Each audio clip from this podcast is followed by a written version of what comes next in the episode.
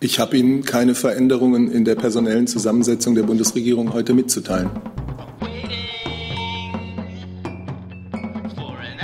Liebe Kolleginnen, liebe Kollegen, herzlich willkommen in der Bundespressekonferenz zur Regierungspressekonferenz am Montag. Ich begrüße ganz herzlich Regierungssprecher Steffen Seibert und die Sprecherinnen und Sprecher der Ministerien. Liebe Hörer, hier sind Thilo und Tyler. Jung und naiv gibt es ja nur durch eure Unterstützung. Hier gibt es keine Werbung, höchstens für uns selbst. Aber wie ihr uns unterstützen könnt oder sogar Produzenten werdet, erfahrt ihr in der Podcast-Beschreibung. Zum Beispiel per PayPal oder Überweisung. Und jetzt geht's weiter. Und ein neues, aber zugleich auch bekanntes Gesicht, Dominik Geißler. Ihn begrüßen wir ganz herzlich als Sprecher im Bundeswirtschaftsministerium. Herzlich willkommen. Wir kennen uns schon von verschiedenen Funktionen, die Sie zuvor hatten, unter anderem als Sprecher des Umweltministeriums. Insofern kein wirklich neues Gesicht. Wir wünschen uns und hoffen auf weiterhin gute Zusammenarbeit, Herr Geißler. Dankeschön. Und dann starten wir mit Herrn Seibert. Bitte schön. Ja, einen schönen guten Tag, meine Damen und Herren. Ich möchte zu Beginn im Namen der Bundeskanzlerin und der Bundesregierung den Menschen in den Waldbrandgebieten von Kalifornien unsere Anteilnahme ausdrücken. Es sind entsetzliche Bilder, entsetzliche Berichte, die uns von dort erreichen. Und wir teilen die Trauer um die mittlerweile mehr als 30 Menschen, die in den Flammen ihr Leben verloren haben. Leider ist ja auch die Zahl der Vermissten noch hoch, sodass man um viele weitere Menschen fürchten muss. Unsere Gedanken sind auch bei all denen, die jetzt vor den Trümmern ihres Besitzes stehen und auch bei denjenigen, die Tag und Nacht arbeiten, um diese Feuer zu bekämpfen. Wir wünschen Ihnen Kraft, wir wünschen Ihnen Durchhaltevermögen und dass es hoffentlich bald gelingen möge, die Feuer zu löschen.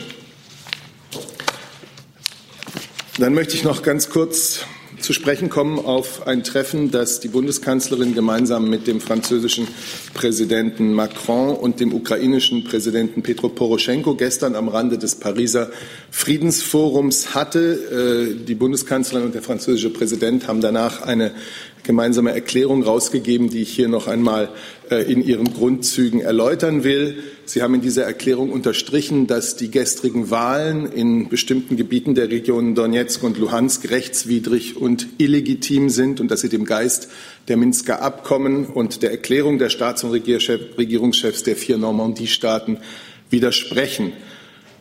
Sie betonen, dass die Abhaltung dieser sogenannten Wahlen die territoriale Integrität und Souveränität der Ukraine unterminiert. Sie heben hervor, dass Kommunalwahlen in den betroffenen Gebieten der Regionen Donezk und Luhansk abgehalten werden sollten, gemäß dem Minsker Abkommen. Das heißt, sie müssen in Übereinstimmung mit den Standards der OSZE und in Übereinstimmung mit ukrainischem Recht stattfinden.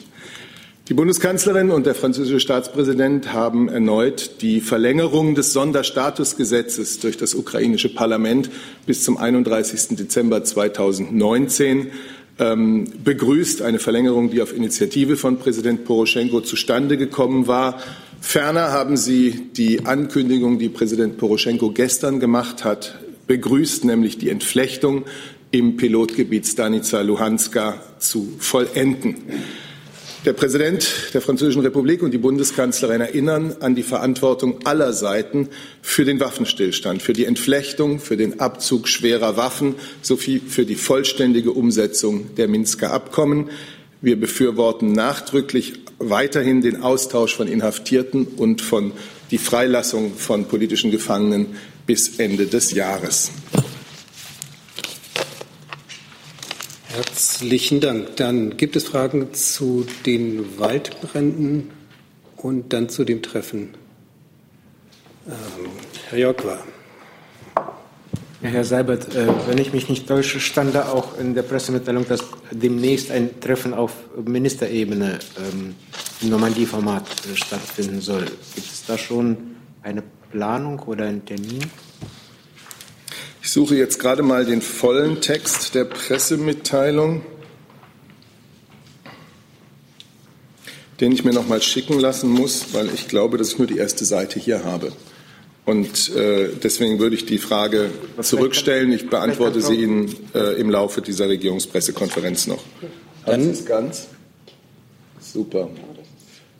Also ich glaube, das ist gemeint, dieser Satz im Hinblick auf die Frage der Einsetzung einer Mission der Vereinten Nationen. Verwiesen Sie auf die Einladung zu einem weiteren politischen Austausch auf Ebene der Außenministerien. Genau.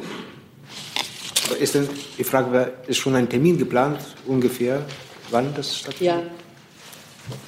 Also das verweist ja auf einen Austausch auf Ebene der Außenministerien. Und da gibt es einen fortlaufenden Austausch auch der politischen Direktoren und auf hoher Beamtenebene. Da kann ich Ihnen jetzt nicht alle Daten, aber das ist ein fortlaufender Gesprächsprozess, kann ich Ihnen nicht alle Daten mitteilen. Wenn es darum um die Frage geht, ein Viertreffen der Außenminister. Sie wissen, dass das für Außenminister Maas wie für die Bundesregierung ein wichtiges Thema ist, in dem wir vorankommen wollen. Und es gab ja ein solches Treffen im Juni hier in Berlin. Aber es gibt im Moment keinen neuen Termin, den ich Ihnen hier ankündigen könnte für ein Außenministertreffen. Aber der Austausch, der auf hoher Beamtenebene zu diesem Thema und besonders auch zu einer freien Mission ist, sehr intensiv. Dann erledigt. Herr Jordans dazu auch. Pardon? Herr Seibert oder Frau Adebar, welchen Anreiz kann denn die Bundesregierung den Parteien in der Ukraine bieten, sich an die Abmachung zu halten, beziehungsweise welche Sanktionen schweben der Bundesregierung denn vor, wenn man es nicht tut? Ein Gebiet, in dem die Menschen seit Jahren nun so viel erleiden, und zwar an ständigen, immer noch Gewalt- und Militärakten, an Beschuss. Es sterben immer noch Menschen, ein Gebiet, in dem so viel Elend eingezogen ist, seit dort die Destabilisierung begonnen hat. Ein solches Gebiet zu befrieden und den Menschen ein besseres Leben zu geben, sollte Anreiz genug sein. Herr Tujala dazu?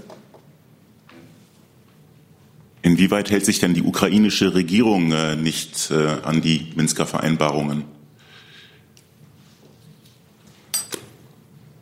Ich habe noch einmal nur zu sagen, was gestern auch wieder gemeinsame Haltung der Bundeskanzlerin und des französischen Präsidenten war. Es haben beide Seiten eine Verantwortung für die Umsetzung, die volle Umsetzung der Minsker Vereinbarungen. Es haben beide Seiten eine Verantwortung, die Entflechtung voranzubringen. Deswegen begrüßen wir die Ankündigung, die Präsident Poroschenko gestern bezüglich Stanyzia Luhanska gemacht hat.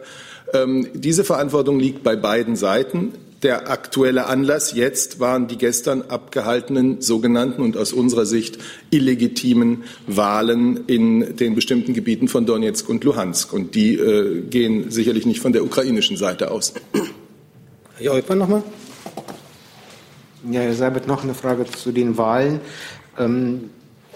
Der Rückschluss aus Ihren Ausführungen ist für mich, dass diese Wahlen gegen die Gesetze der Ukraine verstoßen haben. Können Sie das eventuell ausführen, inwieweit dort die Verletzung der ukrainischen Gesetze stattgefunden hat?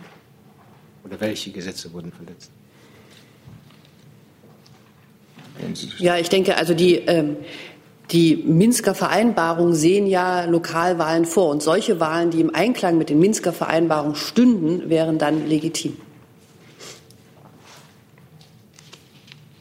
Aber, aber die Wahlen selbst können Sie nicht beanstanden, nur dass sie jetzt nicht im Rahmen des Minsker Abkommens abgehalten wurden. Oder wurden da irgendwelche Normen nicht erfüllt? Beobachter oder meinetwegen irgendetwas anderes.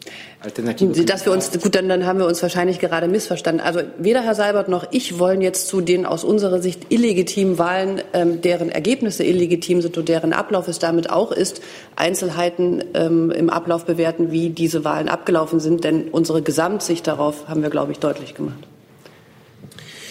Weitere Fragen dazu? Dann neues Thema, Herr Decker.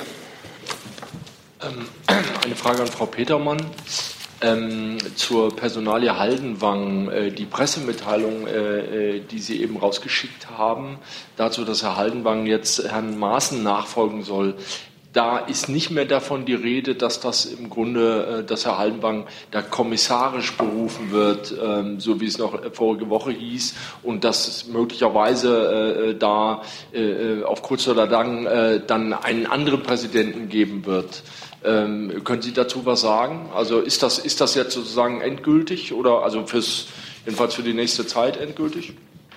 Als in der vergangenen Woche Herr Maaßen in den einstweiligen Ruhestand geschickt wurde, bedurfte es einer kommissarischen Aufgabenübernahme der Leitung der Behörde. Die wurde Herrn Haldenwang übertragen. Die heutige Mitteilung des Ministers geht zurück auf seine Entscheidung, jetzt des Ministers Herrn Haldenwang als Nachfolger von Herrn Maaßen, also als Präsidenten, dem Kabinett vorzuschlagen. Das heißt, da wird jetzt nicht im Hintergrund schon nach jemandem gesucht, der dann irgendwann Herrn Haldenwang nachfolgt. Sie meinen als Vizepräsidenten? Nein, als Präsidenten. Es schien in der vorigen Woche so, als sei Herr Haldenwang nur sozusagen eine vorübergehende Besetzung.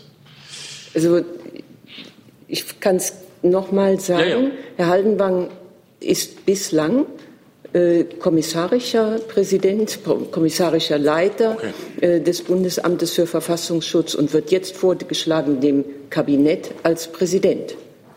Okay. Gut. Weitere Fragen dazu? Das ist nicht der Fall. Dann hat sich gemeldet Herr Jordans als nächstes. Bitte. Ja, es betrifft auch das BMI, aber vielleicht möchte Herr Seibert was dazu sagen. Herr Seehofer hat gerade eben verkündet, dass er den Vorsitz der CSU abgeben will, aber als Innenminister bleiben will. Jetzt würde ich gerne von Ihnen wissen, ist da irgendwas geplant, dass Herr Seehofer innerhalb der Regierung vor Ende der Legislaturperiode abgelöst werden soll? Oder wird das in Kürze diskutiert werden, jetzt wo das verkündet wurde offiziell? Ich habe Ihnen keine Veränderungen in der personellen Zusammensetzung der Bundesregierung heute mitzuteilen. Und Frau Petermann, wissen Sie, ob es da irgendeine Frist gibt für? Nein, also ich weiß nichts davon. Weitere Fragen dazu? Dann Herr Jolkwa. An das Verteidigungsministerium eine Frage. Es gibt Berichte über ein dubioses, konspiratives Netzwerk in der Bundeswehr, UNITER oder sowas Ähnliches. Können Sie dazu was sagen? Ich glaube, da hat sich der Herr Floßdorf bereits am Freitag zu geäußert. Wenn Sie auf einen Artikel in dem Fokus Bezug nehmen wollen, da gibt es verschiedene Fälle. Das hat der Herr Floßdorf ja auch eindeutig dargelegt. Und dazu habe ich bis heute auch keinen neuen Stand. Weitere Fragen dazu? Herr Tujana? Warten Sie. Jetzt Mikrofon. Trotzdem noch mal eine Frage dazu. Ja, wie groß ist denn die Problematik innerhalb der Bundeswehr? Also, seit wann wissen Sie über diese Netzwerke innerhalb der Bundeswehr? Das scheint ja wirklich ein massives Problem zu sein für die Trefferszene, die sich ja auf den Tag X vorbereitet und dann Politiker unter anderem festzusetzen und töten zu wollen. Das ist ja schon ein massives Problem. Deswegen die Frage, seit wann gibt es diese Netzwerke? Was unternimmt die Bundeswehr dagegen? Ja, Sie wissen ja, und gerade Ihre Wording mit den Netzwerken und irgendwelchen Listen, den würde ich nicht mehr zu eigen machen. Zumindest wissen Sie, dass wir den militärischen Abschirmdienst haben, der genau gegen die Fälle vorgeht. Wir haben unsere Vorgesetzten, die sensibilisiert sind, ob welchen Extremismus, in welcher Art auch immer, zu ermitteln und auch entsprechend zu ahnden. Die Fälle haben wir publik gemacht, wie viel wir in der Bundeswehr zurzeit haben. Da wird aktualisiert jedes Jahr. Und auch am Freitag wurde hier nochmal ganz klar gesagt, dass wir das Vertrauen zu diesem Abschirmdienst ohne da ist und wir auch keinen Anlass sehen, das zu ändern. Zusatz? Ja, nun geht es ja explizit um diesen militärischen Abwehrdienst. Ja, gegen einen Mitarbeiter hat ja in Köln wurde Anklage erhoben, ja, weil dieser Mitarbeiter des MAD Geheimnisverrat begangen haben soll und ein Mitglied dieser Prepper-Szene Informationen übermittelt haben soll. Jetzt berufen Sie sich gerade auf die Integrität dieses Dienstes. Das scheint jetzt ein latenter Widerspruch zu sein. Den sehe ich nicht. Und wenn Sie Fragen an die MAD haben, dann stellen Sie die auch den an MAD. Wir haben keinen Anlass, gegenüber dem MAD unser Vertrauen weiterhin zu haben in die Mechanismen, die dort vorhanden sind. Weitere Fragen dazu? Das ist nicht der Fall. Dann habe ich auf meiner Liste einen Decker nochmal. Ich habe eine Frage an Frau Steffen vom Justizministerium. Ihre Ministerin hat heute in einem Interview angekündigt, dass Kinder im Netz besser vor sexueller Belästigung, also sexuellem Missbrauch geschützt werden sollen. Können Sie mir sagen, was daraus konkret folgt? Wird es da jetzt eine Gesetzesinitiative geben? Gibt es da schon Absprachen in der Koalition? Also welche praktischen Folgen hat das? Genau, das ist ja Teil auch des Koalitionsvertrages, in dem wir aufgefordert wurden, dort einen Regelungsvorschlag zu erarbeiten. Und da sind wir derzeit dran. Können Sie da was über den Zeithorizont sagen? Also arbeiten Sie an einem Gesetzentwurf? Wann soll der durch, wenn ja, wovon ich ausgehe, wann soll der durchs Kabinett? Ich verstehe, dass Sie jetzt die ganzen prozessualen Fragen sich da ja auch anschließen. Aber leider kann ich Ihnen zum jetzigen Zeitpunkt dazu noch nichts Genaueres sagen, auch in welcher Form wir das machen werden. Aber wie gesagt, unser Fachreferat ist da jetzt fleißig engagiert und auch schon seit längerem. Und werden das zeitnah versuchen einzubringen. Weitere Fragen dazu? Dann ein anderes Thema. Herr Jolk war noch mal.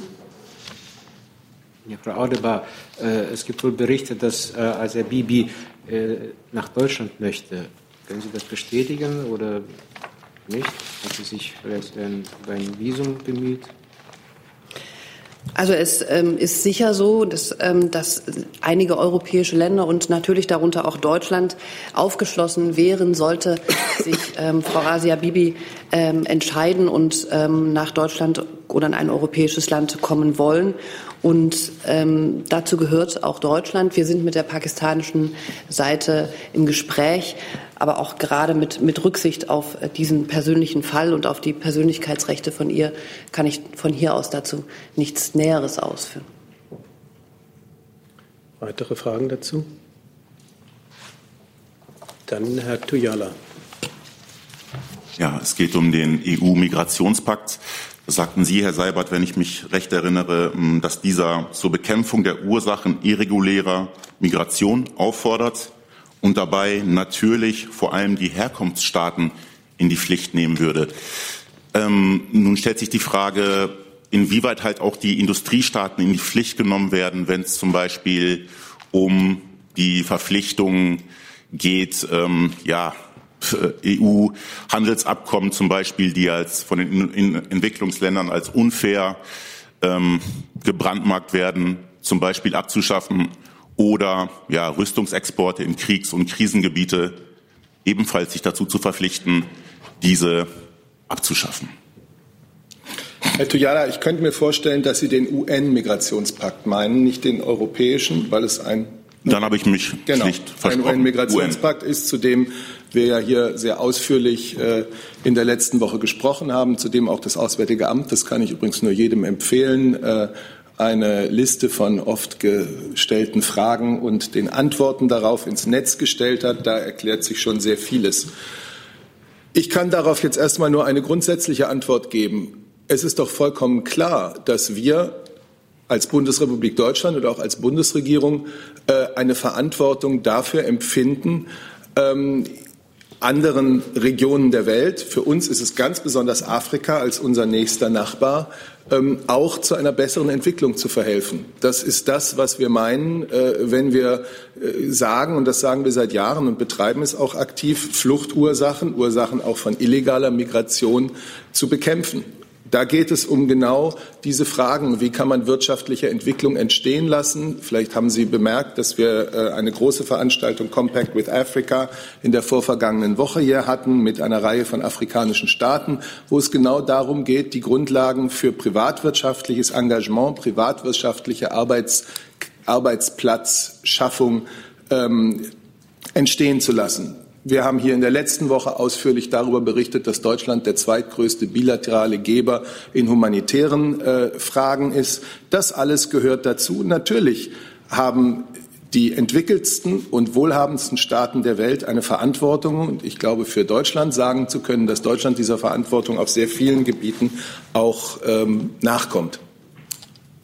Zusatz? Ja, Sie erwähnen immer wieder insbesondere Afrika, aber das ist ja genau das Problem. Also die Zivilgesellschaften vor Ort, viele von denen auf jeden Fall, und auch Regierungen kritisieren unter anderem halt die unfairen Handelsabkommen mit der EU. Ja, und andererseits spricht Deutschland oder ja in diesem Compact sozusagen wird von Investitionen für die deutsche Wirtschaft sozusagen in Afrika gesprochen. Das ist ja gerade der Kern des Widerspruchs. Also einerseits sagt man, ihr sollt eure Zölle senken, ihr sollt eure Märkte öffnen für unsere Produkte. Ja, und andererseits will man anscheinend investieren. Das ist ja genau der Widerspruch, der sich da aufmacht und der als unfair empfunden wird. Und Länder werden vor Ort unter Druck gesetzt, wenn sie diese EPAs, wie sie ja heißen, Economic Partnerships Agreements, nicht unterzeichnen, wird ihnen die Entwicklungshilfe gestrichen, etc. pp.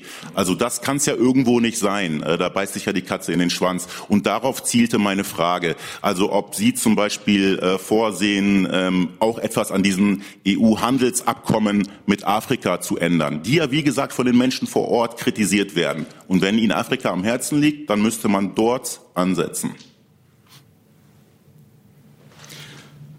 Mein Eindruck ist, dass Ihre Kenntnis von den Handelsregelungen, die zwischen Afrika und der Europäischen Union bestehen, nicht wirklich korrekt ist, beziehungsweise sicherlich nicht dem aktuellen Stand entspricht, sondern vielleicht früheren Jahren. Wir können Ihnen das gerne mal aufarbeiten, weil es nämlich längst nicht mehr so ist, dass afrikanische Waren hier aus den ärmsten Ländern mit unmöglichen Zöllen oder so belastet wären. Das ist schlicht und einfach nicht der Fall. Und deswegen können wir Ihnen das gerne mal aufarbeiten. Wir haben diese Debatte ja hier auch schon, bevor Sie ein paar Wochen nicht dabei waren oder Monate, schon mehrfach geführt. Wir können Ihnen das gerne mal aufarbeiten und können dazu gerne mal etwas nachreichen.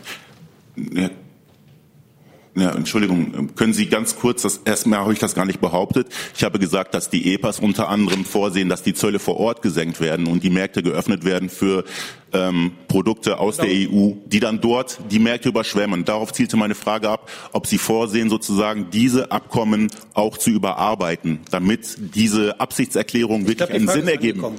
Ja. Erstens, Sie haben die Compacts with Africa meiner Meinung nach auch nicht in das richtige Licht gestellt. Es geht darum, in Zusammenarbeit mit den afrikanischen Staaten, den Wünschen der afrikanischen Staaten folgend, Möglichkeiten und Rahmenbedingungen zu schaffen, dass private Investitionen geschehen können, und zwar sowohl von afrikanischer Seite wie auch von ausländischen Investoren, um in Afrika geordnetes, nachhaltiges Wachstum und vor allem Arbeitsplätze zu schaffen. Dieses entspricht auch der afrikanischen Absicht oder den afrikanischen Wünschen. Das ist der Bundeskanzlerin auf ihrer letzten Afrikareise in jedem der Länder, die sie besucht hat, auch sehr klar entgegengebracht worden. Zweitens, über europäische Handelsabkommen wird auf europäischer Ebene entschieden. Aber ich biete ja an, dass wir Ihnen dazu noch mal eine aufklärende Information geben und gerne auch den anderen Kollegen hier im Saal. Okay, vielen Dank. Weitere Fragen dazu? Das ist nicht der Fall. Dann haben wir noch eine Nachfrage. Ja, pardon. Jetzt. Ich muss mich entschuldigen. Mir war nicht ganz klar, was unter Regelungsvorschlag in meiner Sprache gemeint war. Ob es eine Ergänzung ist oder eine Schaffung eines gänzlich neuen Tatbestandes. Mein Kollege hat das gerade nochmal nachgereicht. Also es gibt schon einen Straftatbestand in § 176 Absatz 4 StGB. Oder schon heute, wenn ein Täter ein echtes Kind kontaktiert, um Missbrauch anzubahnen, schon mit 5 Jahren bestraft werden kann. Bis zu 5 Jahren. Und es würde sich hier um eine Ergänzung des Straftatbestandes handeln. Herzlichen Dank. Gibt es Fragen zu anderen Themen? Herr Bucket. Ja, ich habe eine Frage zum Thema China-Besuch von Herrn Maas und den Uiguren. Es soll da einen formellen Protest gegeben haben der chinesischen Seite, eine Demarche an Deutschland. Ich wollte fragen, ist die eingegangen? Haben Sie die zur Kenntnis genommen? Wie reagieren Sie darauf? Die chinesische Botschaft hat unserer Kenntnis nach die Debatte im Deutschen Bundestag zum Anlass genommen, dort einen Brief zu schreiben und diesen zumindest auf die Webseite der Botschaft zu stellen. Im Auswärtigen Amt ist die chinesische Botschaft nicht vorstellig geworden zu diesem Thema. Natürlich ist uns die Haltung der chinesischen Botschaft über die Internetseite bekannt, aber es gab sozusagen bei uns keine Demarche in diese Richtung. Gleichzeitig ist der Außenminister in China, Sie haben vielleicht verfolgt, wie er sich dort geäußert hat und dass er auch seine klare Sorge zum Ausdruck gebracht hat über die Lage der Uiguren und dass dieses ein wichtiges Thema bei den Gesprächen sein wird, die heute und morgen Vormittag laufen. Denke ich, müssen wir abwarten und dann können wir auch schauen, wie die Gespräche verlaufen sind.